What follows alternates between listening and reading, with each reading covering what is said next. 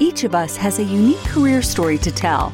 For some, these fly high like rocket launches. For others, they're more like the game of chutes and ladders, with advances and setbacks along the way.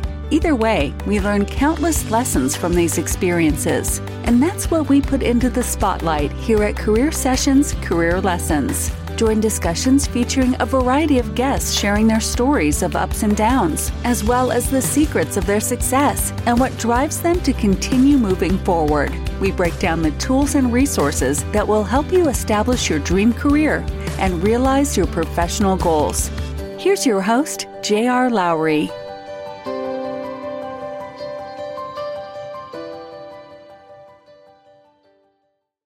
I'm J.R. Lowry. This is Career Sessions Career Lessons, which is brought to you by Pathwise.io. Pathwise is dedicated to helping you live the career you deserve with a mix of courses, coaching, community, and content. Basic membership is free, so visit Pathwise.io and join today. Today, my guest is Dan Petrozzo, who I met when Dan joined Fidelity as Chief Information Officer back in 2008. Dan is an investor, advisor, and board member, currently working as a partner with Oak HCFT, a venture capital and private equity firm investing in healthcare and fintech. Dan started his career somewhat non-traditionally in the middle of his college experience working at Bell Labs. He later moved into financial services and spent time at Deutsche Bank and at Morgan Stanley prior to joining Fidelity, where we met. After leaving Fidelity, Dan spent time leading technology in Goldman Sachs asset management division and then founded a cloud computing company called Veraloom that was eventually sold to Intralinks. Dan has largely been with Oak HCFT since then and has served on a number of boards spanning a range of tech centric businesses. He is the author of the Fast Forward MBA and Technology Management and a co author of Successful Reengineering, both of which he wrote in his early career days. He is a past member of the Board of Trustees of St. Luke's Hospital in Bethlehem, Pennsylvania, where he has strong roots to the local community. Dan is a graduate of Moravian University, where he earned a dual degree in political science and information systems, and he also earned a law degree at Seton Hall. He splits his time between Pennsylvania and New York. Dan, welcome. Good to have you. Nice to see you again. Yeah, you too. So I don't know much about your sort of early days. Where did you grow up? I grew up in the mostly in the western part of New Jersey, bordering Pennsylvania, northwest corner of New Jersey. So you've probably heard the song Allentown by Billy Joel. Oh, yeah. My residence was sort of 20 minutes from that city. And the town I grew up in sort of had the same features that were being discussed by Billy Joel in that. Yeah. Steel and coal mines and all of that kind of thing.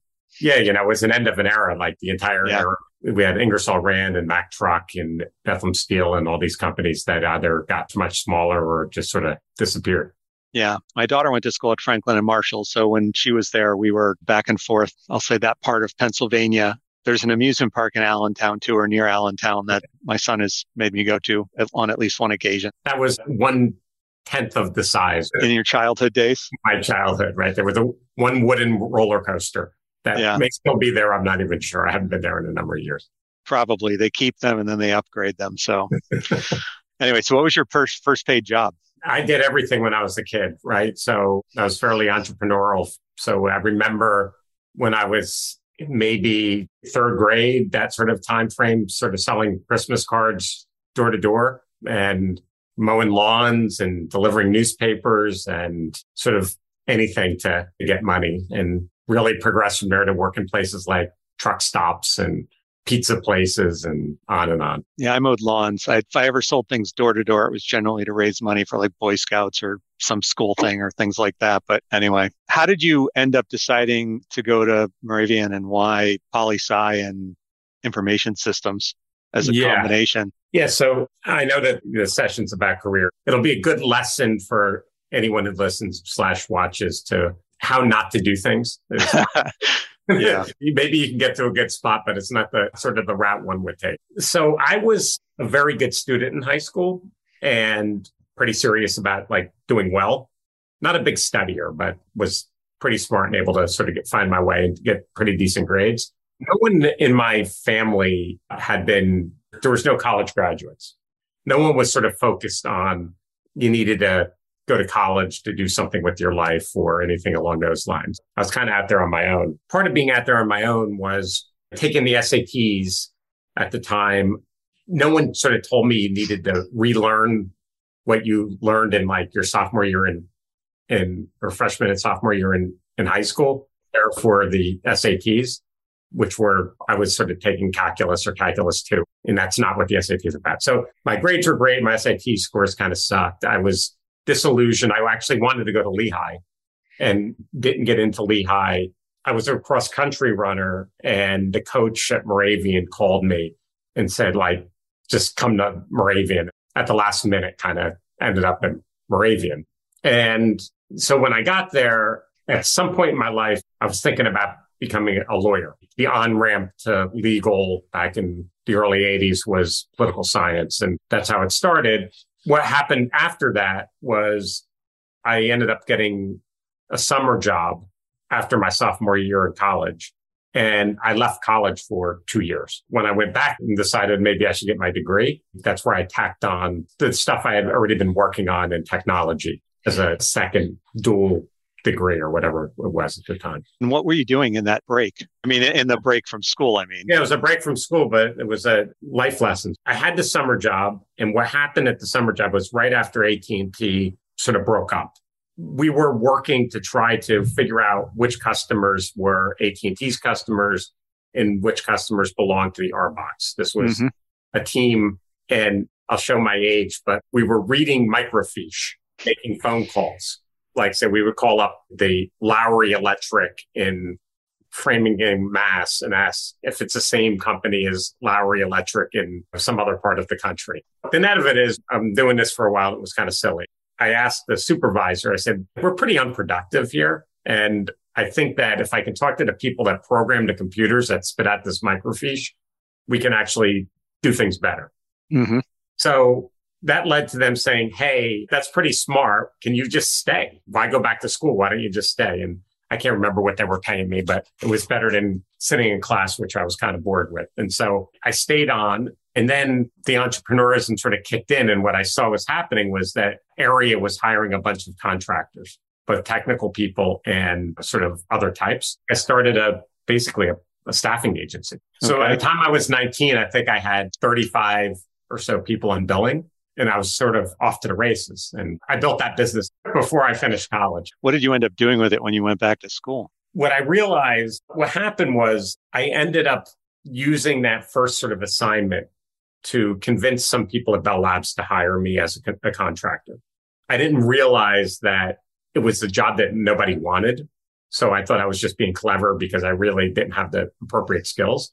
I found myself seven stories underground outside in someplace in Northern Virginia working on something for the Defense Department and never seen the light of day for maybe six to eight months or something along those lines. I thought I was pretty smart getting the job, but it turns out I was kind of the sucker although I learned everything I needed to know about computers within that short period of time. What happened was running a staffing group wasn't very inspiring. Basically, as things sort of fell off, I reduced the people billing. And maybe when I finally went and decided that I was going to do, go get a real job much, many years later, maybe I was the one on billing and maybe one or two other people. So it just sort of wound, and never like was sold or put out of business, but it kind of wound down. I went to school at night when I came back. I didn't go during the day. I did all of my education other than two years in the evening. Including your Seton Hall time when you went to law school? Yeah, it was all in the evening. So what were you doing work wise when you were going to school at night? The first time? Or- well, you had the Bell Labs experience, right? And then what came after that? I finished my undergrad and then I started going to law school. So I was still doing work at Bell Labs when I started. And then before I finished law school, that's when I transitioned to Morgan Stanley, right? So maybe right towards the end of my law school time. And at that point, presumably you decided not really interested in being a lawyer. When I went there, I never had the intention of practicing. I know I said I wanted to be a lawyer when I was a kid, but I had the desire to be like a practicing attorney. I had some momentum. And so I figured I should, while I was still going to school, I should just go to grad school right away versus waiting another eight years. And you chose law school still? Yeah. Well, I mean, at the time I was pretty deep in computers. So the idea of going for like a master's in computer science didn't make a lot of sense. And mm I was in business. I had run my own businesses and that didn't seem very inspiring. I took some practice GMAT exams. The thing about law school, which was great, is that it's a different way to think about things. which was helps me to this day, actually. A lot of people end up going to law school. Maybe they don't ever practice. Maybe they practice for a bit of time and then change, but it gives you a way of thinking analytically and critically about something. And honestly, both of us have worked in regulated industries. And so when you're in a regulated industry, there's laws and there's lawyers and there's compliance people and there's all these people that you need to communicate with. And it's a lot easier to communicate with them when you are able to actually understand what it is they are trying to accomplish and do. Yeah, it's very true. I mean, I've certainly spent a lot of time, as you said, we've both worked in regulated industries. There are certain points in my life where I've felt like I might as well have been sitting in the law department. I was spending so much time on legal issues. So sometimes that just happens. You wrote a couple of books back in the 90s. You wrote a book called Successful Reengineering with John Stepper. How did you meet John and how did the book come about? One of the things we started doing when I was at Bell Labs was we were doing process redesign. So this was kind of like right around when like Michael Hammer was doing all mm-hmm. the reengineering stuff. Since we were working in a place like Bell Labs, we were a little bit more scientific what we were doing. So we were using advanced statistical techniques and actually modeling software to redesign order management processes, parts of AT&T. Mm-hmm. And it was both effective, like what we were doing, like it made a lot of progress and changed things. And it was pretty pioneering. Me and John and this guy who was older than us, Jim Pinnell, put together a paper that we presented at the American Society of Quality Control back in whatever it was, 1991, something like that. Being never sort of satisfied with anything, my objective when we went to this conference was I want to get a book contract because I felt that if we actually published something that we could start a consulting. I didn't know where it was going to lead necessarily, but it would yeah. increase our brand value and open up opportunities. And so what happened was I went out there and I just met with a bunch of publishers and basically convinced one of them to give us a contract without actually having anything written other than this paper that we would put together something. And Jim being smart or he was the smartest of the three of us, like the real intellectual. He opted out. Like he didn't want any part of it. And so John and I decided to put that together. And that sort of was, and oddly enough, that was sort of the, the beginning of everything else. That book, this story was that the book ended up in the hands. So John went to Columbia. Mm-hmm.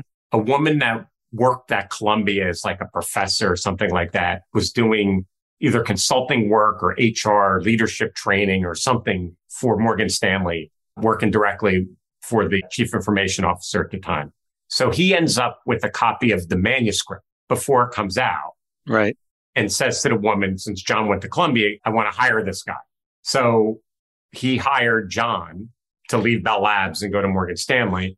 Mm-hmm. And then a bunch of us all ended up there from like that same unit, if you will, that was in Bell Labs. So everyone sort of transitioned at that point from telecommunications to finance.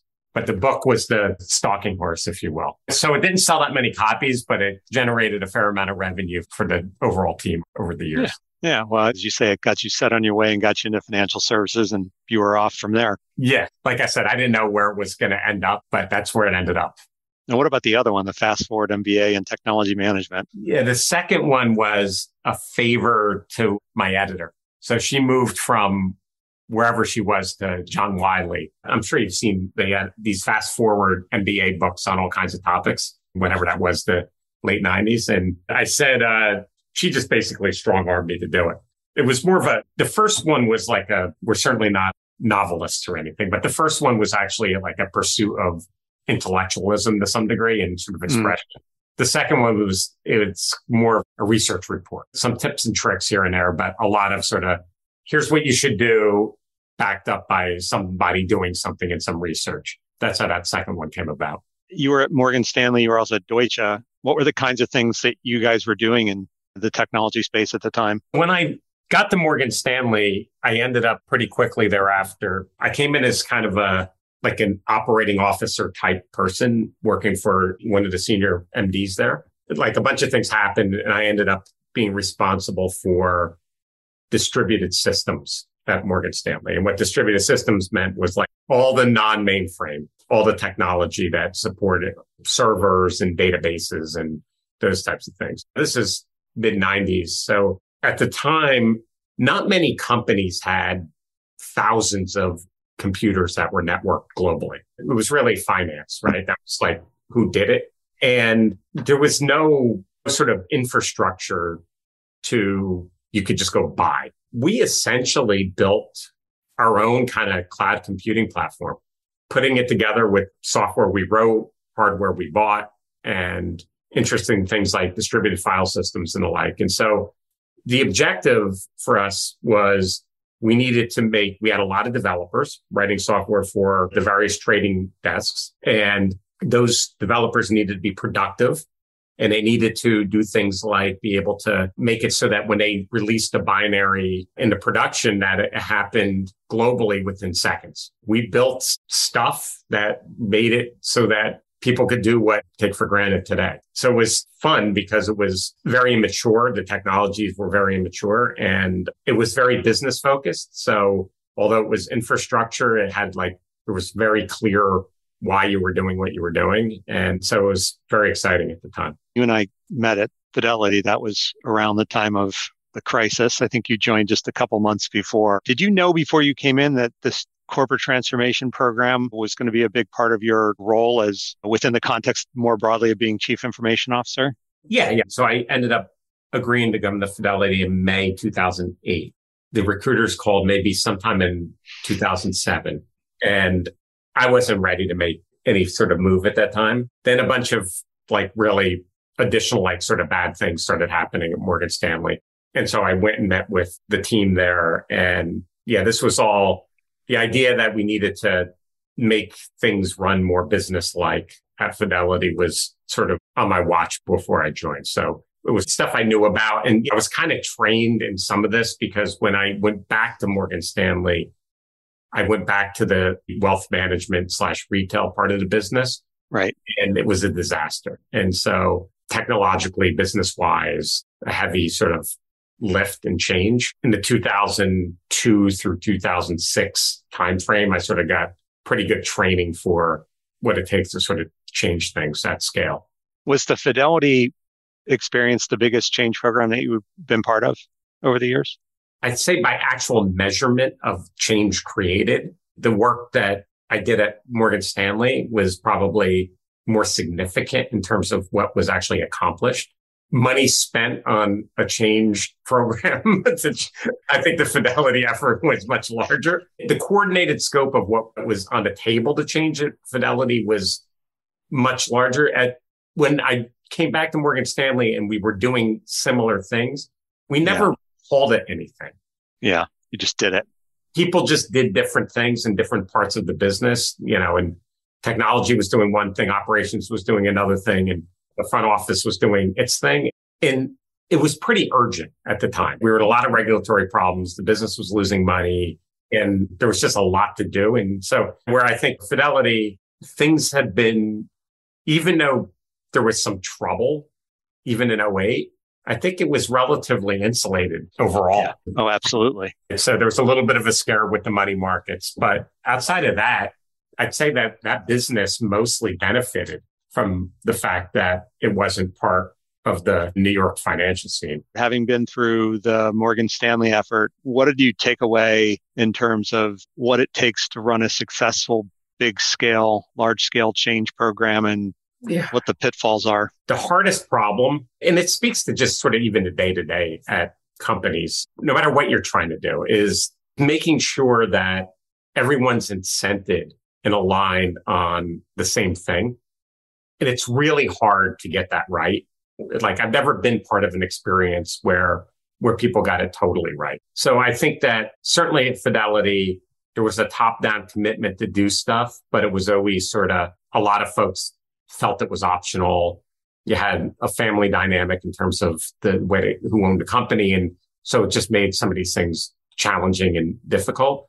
And there you had a whole other special thing related to how compensation was created over a number of years. And so trying to do things over short periods when people were paid over long periods, it just, there was like all kinds of impeded. Getting people, getting executives. And this is one of the reasons why a lot of private equity actually works because when they buy a company, load up the executive team, everyone sort of gets paid if the thing works. They kind of don't really get paid if it doesn't work. And they know that their objective is to either take the thing public or to resell it. So from the get go, whoever signs up and gets in the boat is kind of like they're all at least incented to row in the same direction. Yeah. Where in existing companies that you're not, it's not going through an A transaction. You've got all these lingering things around and deals that were made and people and and sometimes it's culture where you have too many new people. Sometimes it's culture where you have too many people existed before. Just very, very hard, which is why I think you're almost better off not making it naming things and just doing things. And if you just do things and you say, this year we're going to do X, Y, and Z, and it's going to improve either our top and bottom line the following way or restructuring because we think things are too disorganized doing it or wasting money, just do it. Don't call it anything, just do it. I kind of lean toward that style as well, just in terms of how I manage myself. And at the same time, a lot of people, they like putting the programs around it and creating the buzz. And it's like the perception and reality. Sometimes that can work for you if you're good at marketing. Sometimes it works against you if you spend too much time on that and don't have the substance to back it up. Yeah, look, I think it's just change is very, very difficult when you don't have major reasons to do it. Yeah. I mean, you could argue we did it Fidelity to a degree. I mean, they were certainly feeling the pinch, but they were never going to fail. They were never hmm. anywhere close to that point like the big Wall Street banks were. So that burning platform, so to speak, was not really there for that transformation program. Yeah, I would agree with that. I think that's the case. Yeah. I know you spent time at Goldman, then you went out and branched out on your own. So how did how did the cloud computing Veraloom idea come about? So I left Fidelity with my mom was ill, our president was leaving, and he was kind of the reason I wanted to be there. So I had no, it's another time, like the book and like other things. I had no, like no plan. It was time to leave. I didn't have anything to do and I just left. So I got a call from Goldman and a partner role there had opened up, which up until I was hired, it was probably three decades or so before they hired a lateral non-revenue producing partner. Not more regularly, but they hadn't done it for decades. So I felt that A, Goldman Sachs is a great business and a great company and has great people. I was never a big resume builder per se, but mm. it's certainly, there's not that many there's a finite, it's kind of, there's a finite number of Goldman partners. So I hit the bid and figured out how to get the job, which was harder than doing the job as it turns out. And, but I knew I was only going to stay three to five years. I didn't know what I was going to do. Like I had no plan. So during the time, I kind of got excited about starting a company again, right? I had done a, a venture back startup back in when I left Morgan Stanley the first time and felt that would be a good sort of way to end things, if you will. And so that's where I started a business with a person that who worked with me at Morgan Stanley the first time. And we did our first startup together and he was at EMC after that. And we had this idea and which still hasn't actually been implemented, but could that we were going to essentially create a public cloud out of private infrastructure. So essentially making it so that all these private companies that had invested a serious amount of money in data centers and servers and compute could pool together their resources in a way that they could spike up and down with workload, share with one another, do that type of stuff. Kind of like a co-op, kind of like a cloud. I messed up though was the, this is one of these things I talked to, we, so we did, it was obviously a big idea. The idea that you're going to go get company A to basically lend its asset, assets out to for company B to use with security and all kinds of other stuff. Oh yeah. It was certainly a big idea. If we cracked it, it would be great. So unfortunately, because I was still jaded by my first experience raising capital and mm. dealing with investors, we decided to kind of slow roll it. Like we put a bunch of our own money in it and we took a little bit of money from some people we like. And that was just a really bad idea because we undercapitalized the business for the idea, right? So some businesses you can bootstrap and get going, but here you needed a lot of money to build technology, a lot of time to be able to get people on board with the idea. You needed to do a whole bunch of things that required capital that we didn't have the capital to do. And because we had a successful exit before, if I was just smart about it, I could have raised $50 million on a napkin to do anything I wanted to do at the time. And I screwed that up. So that left us with, after we muddled along for a couple of years, didn't have any contracts for this sort of core business that sort of have to shift what we were doing and turn it into more of an enterprise software business. Then I just realized that this is not going, A, the probability of this turning into a multi-billion dollar company is pretty low and we should just sell it, right? Which is what we did. Then you went to Oak, right? Where you are today. What happened was we sold our business to something called Intralinks. It was called Intralinks. And then I worked on the management team there for a year and we sold Intralinks. To SS&C, right? For SS&C. So the first to a company called Synchronoss, which was a publicly traded company.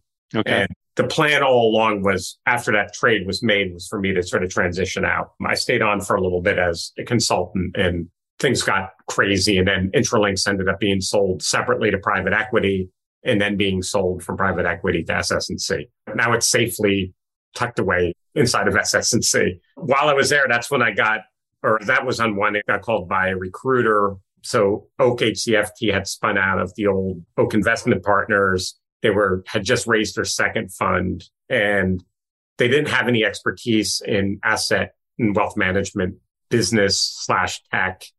And we're looking for someone who could help basically. And that's how I got there. And then over time decided I was, did a few investments. It kind of looked like I was pretty good at it and decided to become an investor.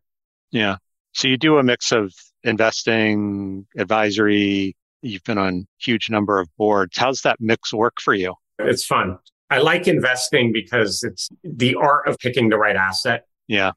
It's both challenging and it's also a very competitive business. So if you're onto something, usually someone else is onto it as well. So that part of it's just fun. But I get the most fun working with the entrepreneurs. So our investments usually come with a board seat. I do do some board work outside of my duties at Oak as an independent board member, but just being in the thick of it with entrepreneurs trying to build businesses. And it's a bit like grandparenting, I guess. I'm not a grandparent, but it's like, yeah, you come yeah. in, you don't own the problem right? Because you just don't. And you have right. to be careful with that. And you can, sometimes you have to be a teacher. Sometimes you have to be a psychologist. Sometimes you need to get out of the way. Like that's all cool. It's fun. I always, it's not real work. It's work, but not real work. Right. So the yeah. stress of operations is not my challenge anymore. And so that feels good. You get to see a lot of different technologies. What are the ones that excite you the most? Like I'm kind of excited by the same things that have always excited me. It's just that it's just a continuum. I think that I've always been excited about the use of data, either create and drive businesses or change operations or something like that.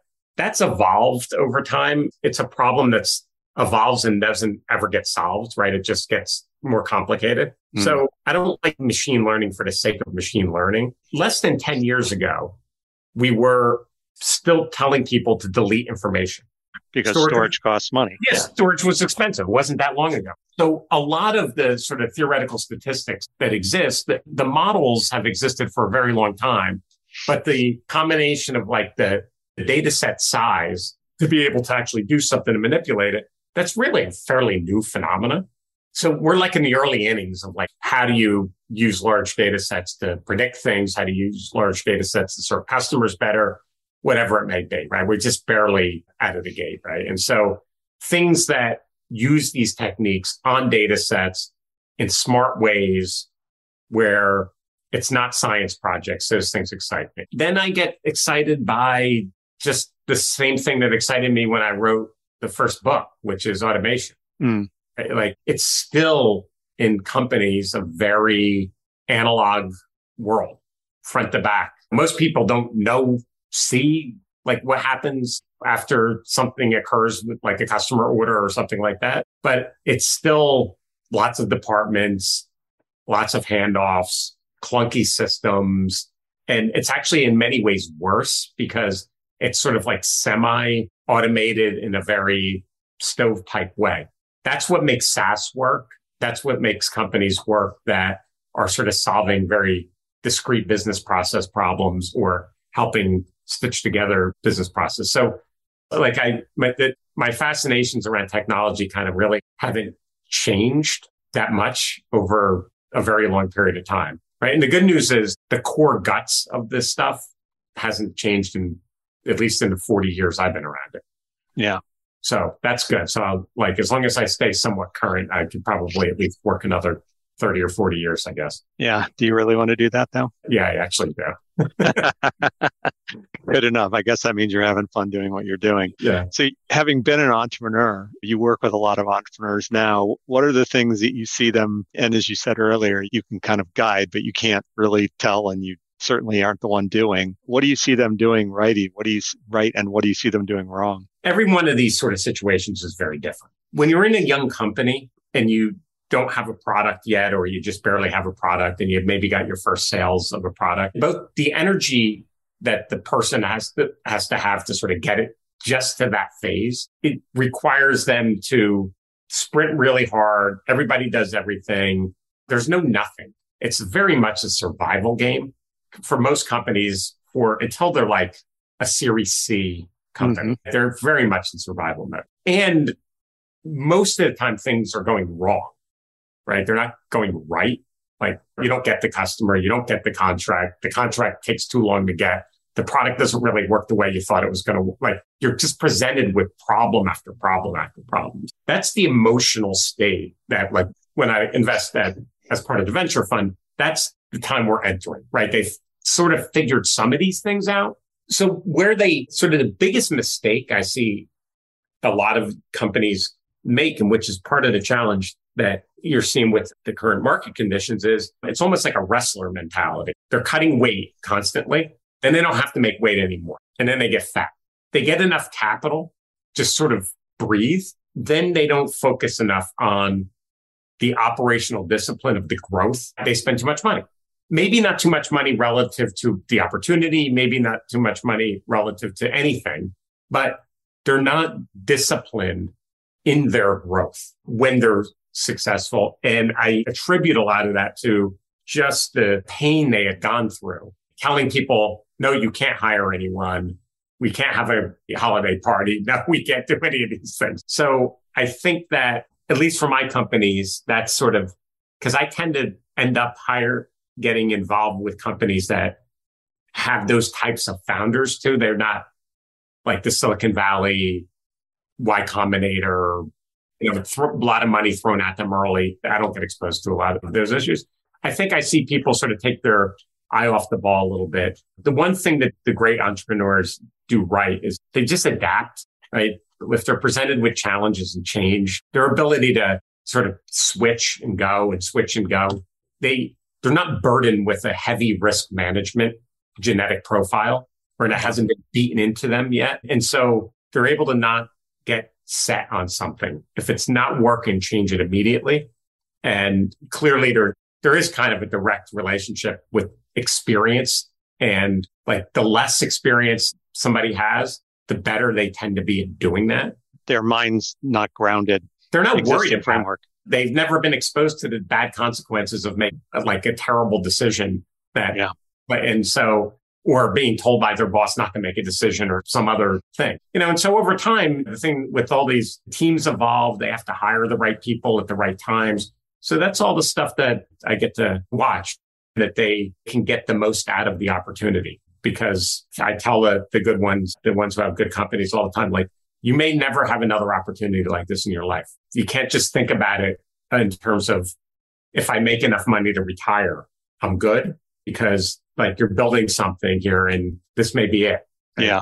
I think you're going to get like, you're going to be 32, 33 years old, sell the thing and then just sort of sit on a beach for the rest of your life. Probably isn't going to happen. Mm-hmm. All good stuff though. Yeah. More generally, what your career, like a lot of people's careers, like almost everybody's careers, is meandering and things come up and you're mostly opportunistic and sometimes you have clear intent and that factors in sometimes. What advice would you give to people who are listening or watching? You're on a journey, like you're probably going to work for 40 years or something like hmm. that. So you might as well like enjoy it feel like you're get generating impact in whatever you're doing. It's kind of trite, but if you're focused on your career or whatever that's supposed to mean, you're probably not spending enough time figuring out how to generate the impact. And usually the opportunities that occur are a result of something you did, not something you planned. So if you do things and you just do things as best you can and you hopefully do things better than other people and you do more things than other people, frankly, the opportunities will present themselves. I think that, and then people worry too much about like, should I take this job and what's going to happen if the job doesn't work out and like these types of things. None of that matters. It's like it plan less, do more and try to have some fun and things you'll feel better about it, frankly. Just getting a promotion because you sat in your seat and did what you needed to do and thought about that promotion for three years for before it happened and how am I going to get the next like I don't know that yeah. doesn't seem like that much fun to me. Yeah. Like doing stuff if you're working a company whatever company you worked on if you're not an entrepreneur they're hiring you to help them make more money. Yeah. Or to make it so that that place doesn't blow up whatever it is that they hired you to do just do more of that. right? And it'll be fine. Shit'll happen for you, right? Very true one last question. What yeah. kind of music do you like to play? It's just rock and punk, like stuff that's not too complicated. I, yeah. I'm never going to be like a virtuoso musician. Yeah. I didn't yeah. pick up a guitar until I actually worked at Fidelity. So I started playing in 2009. I was already beyond way past your teenage years. Yeah. The finger dexterity was probably a little bit harder to come by at that point. And trust me, it is a instrument that unless you're gifted, it's very physical. You're just somehow gifted with it. You have to work. Yeah. You have to work. My family, they heard a lot of bad, bad, bad guitar playing for a couple of years. Yeah. Dad's at it again. I call myself serviceable now. So serviceable. All right. Well, serviceable is okay. you're in better shape than I am on playing any musical instrument at this point in my life. So never too late. It's never too late. Yeah. Tell me about it. All right. Well, we will stop there, Dan. I appreciate this. It's been fun catching up. It's um, been really, really fun catching up and hope to see you stateside. I'd like to thank Dan for joining me today and sharing his entrepreneurial career journey and the learnings he's had along the way. If you're ready to take control of your career, visit pathwise.io. And if you'd like more regular career insights, you can become a Pathwise member. Basic membership is free. You can also sign up on the website for the Pathwise newsletter and follow Pathwise on LinkedIn, Twitter, and Facebook. Thanks. Have a great day. Thank you for listening to Career Sessions, Career Lessons. We hope the nuggets of wisdom shared today help guide your path to the successful career of your dreams. This podcast series is part of Pathwise.io, which is here to help you live the career you want. We provide a comprehensive mix of career and professional development events, insights, tools, and exercises backed by a group of leading coaches and other career management experts. If you aspire to something more or just something different in your career, join us at pathwise.io. You can find us on LinkedIn, Facebook, and Twitter. See you again on the next episode.